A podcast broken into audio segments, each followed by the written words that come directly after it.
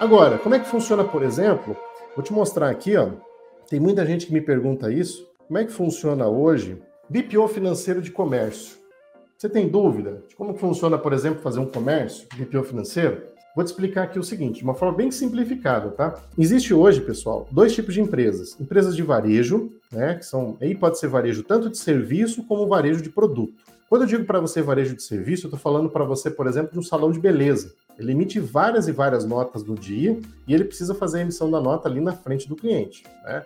Então, assim, um salão de beleza e tal, ele vai ter um volume muito grande de processamento de notas fiscais. O SLA, nesse caso, é curto, o nível de acordo de serviço é curto, ou seja, tem um prazo muito pequeno para eu, na minha operação de BPO financeira, emitir a nota fiscal. Então, assim, a nota tem que ser emitida no cliente. Quando eu vou, por exemplo, para uma empresa de produto, também estou pensando em varejo, eu também tenho um SLA curto que a gente fala. Por quê? Porque quem precisa emitir a nota fiscal no e-commerce, no comércio, é o cliente que está lá. Não sou eu na minha operação. Não dá tempo, imagine. E outra, não atende a legislação se eu fizer isso, né? CPF na nota, senhor? Então, como é que eu vou fazer? Imagina, ficar aqui, CPF na nota. Leandro, emite a nota aí e tal, porque o cliente está pedindo aqui no balcão. Não dá. Então, quem vai fazer essas emissões lá na operação dele. Como que você vai fazer o fechamento, então, nesse caso? É aí que mora a, o X da questão.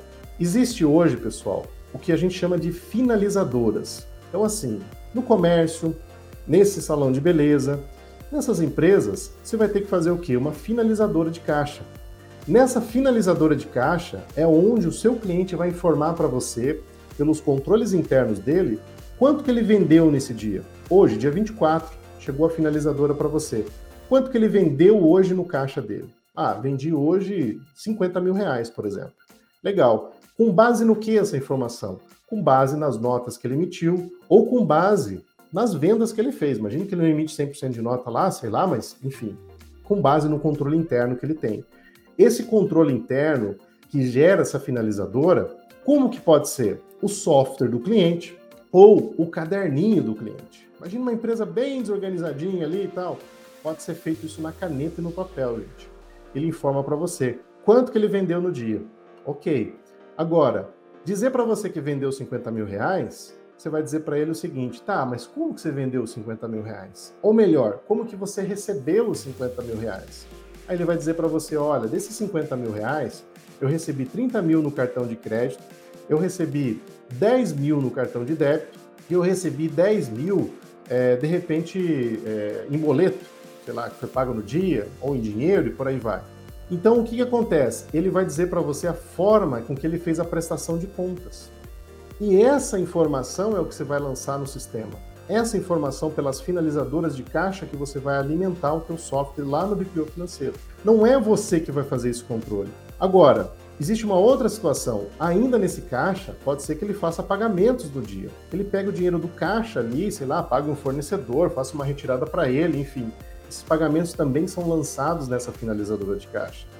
E isso também deve ser o quê? Alimentado e lançado na sua operação de BPO financeiro. Na sua operação, você vai ter um saldo. O cliente vai dizer para você assim: olha, hoje eu vendi 50 mil, mas eu vendi tanto na PagSeguro, tanto aqui na Pagarme, tanto nessa operadora. O que, que você tem que fazer? Você tem que ir lá e conferir se realmente aquele valor que ele diz que recebeu realmente aparece na operadora de cartão. E o dinheiro, Leandro, que você falou, ele deposita. Ele deposita no banco e, através do depósito bancário, você reconhece aqueles valores que foram recebidos. Então, pessoal, se você tem dúvida ainda né, com relação a trabalhar com comércio, finalizadora de caixa é a forma importantíssima para você implementar. Fora isso, o que é importante a gente saber? Você pode trabalhar de forma integrada. Tem colegas que falaram, por exemplo, aqui, ó, o OMI faz, Conta Azul faz, enfim. Quem trabalha com comércio, né, de repente, teu cliente conectado, trabalhando já com essa plataforma, a finalizadora já vai estar dentro do sistema. Porque à medida com que ele está emitindo as notas, fazendo as vendas, essas informações já estão aqui alimentando contas a receber. E aí você vai ter que dar baixa desses recebimentos. Seja recebido em dinheiro, vai para a conta corrente dinheiro ali que você criou. Foi recebido no PagSeguro, vai para uma conta corrente do PagSeguro porque você tem que fazer o que? A gestão e a conciliação dessas contas. Então, assim, não é um bicho de sete cabeças, tá?